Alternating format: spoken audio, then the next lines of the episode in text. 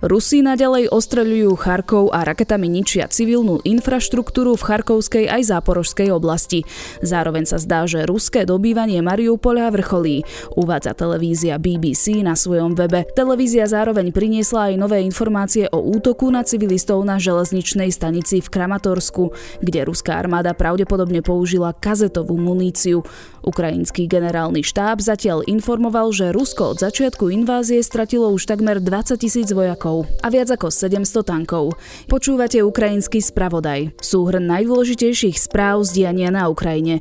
Dnes je streda 13. apríla. Ja som Jana Maťková a text pripravila Nina Sobotovičová.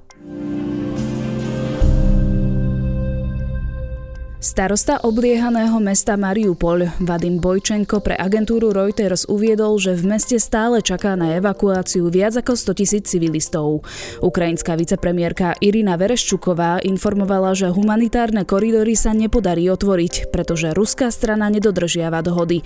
Bojčenko uviedol, že viac ako 100 tisíc ľudí požiadalo o odchod z Mariupola. Ruská armáda však už štvrtý deň po sebe bráni evakuácii. V posledných týždňoch Rusi nepustili do Mariupola evakuáciu evakuačné autobusy, ale v niektorých prípadoch umožnili obyvateľom odísť vlastnými vozidlami. Pozorovateľská misia Organizácie pre bezpečnosť a spoluprácu v Európe vydala správu o zločinoch spáchaných ruskými vojakmi na Ukrajine. Ruskí vojaci sa podľa pozorovateľov dopustili mučenia a neľudského zaobchádzania. Misia poukázala na veľký počet ruských útokov na civilné ciele, akými sú nemocnice, školy, kultúrne zariadenia a domovy dôchodcov. Ak by Rusko dodržiavalo medzinárodné právo, počet obetí a zranených civilistov by bol podstatne nižší, uvádza sa v dokumente. Pozor Pozorovatelia zaznamenali aj porušovanie medzinárodného práva zo strany ukrajinských síl. Obavy totiž vyvoláva aj zaobchádzanie Ukrajincov s ruskými vojnovými zajacami.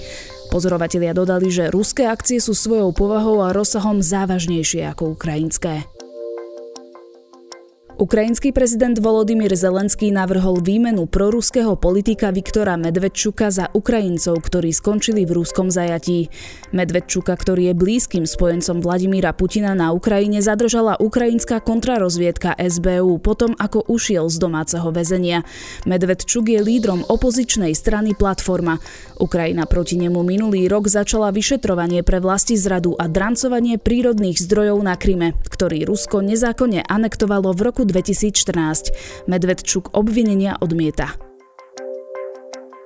Novinári televízie BBC našli na mieste výbuchu dôkazy, ktoré potvrdzujú, že stanicu v Kramatorsku zasiahla kazetová munícia.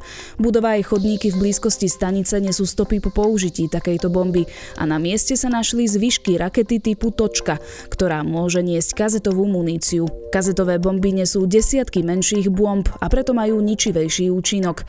Viaceré krajiny podpísali dohovor o ich zákaze z dôvodu vysokého nebezpečenstva, ktoré predstavujú pre civilné obyvateľstvo obyvateľstvo, ale Rusko nie je signatárom dohody.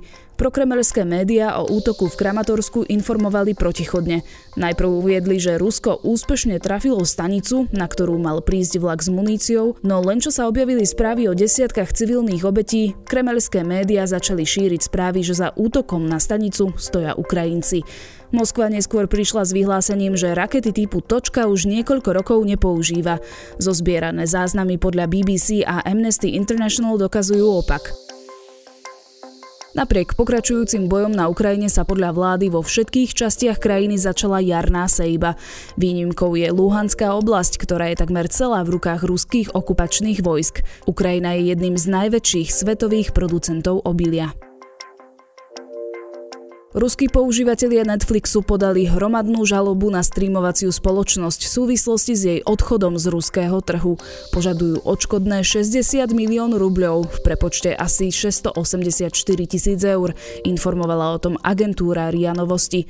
Spoločnosť Netflix v reakcii na ruský vpád na Ukrajinu začiatkom marca ukončilo svoju činnosť v Rusku. Spoločnosť zároveň zastavila všetky budúce projekty a akvizície v krajine. Počúvali ste ukrajinský spravodaj, súhrn najdôležitejších správ z diania na Ukrajine.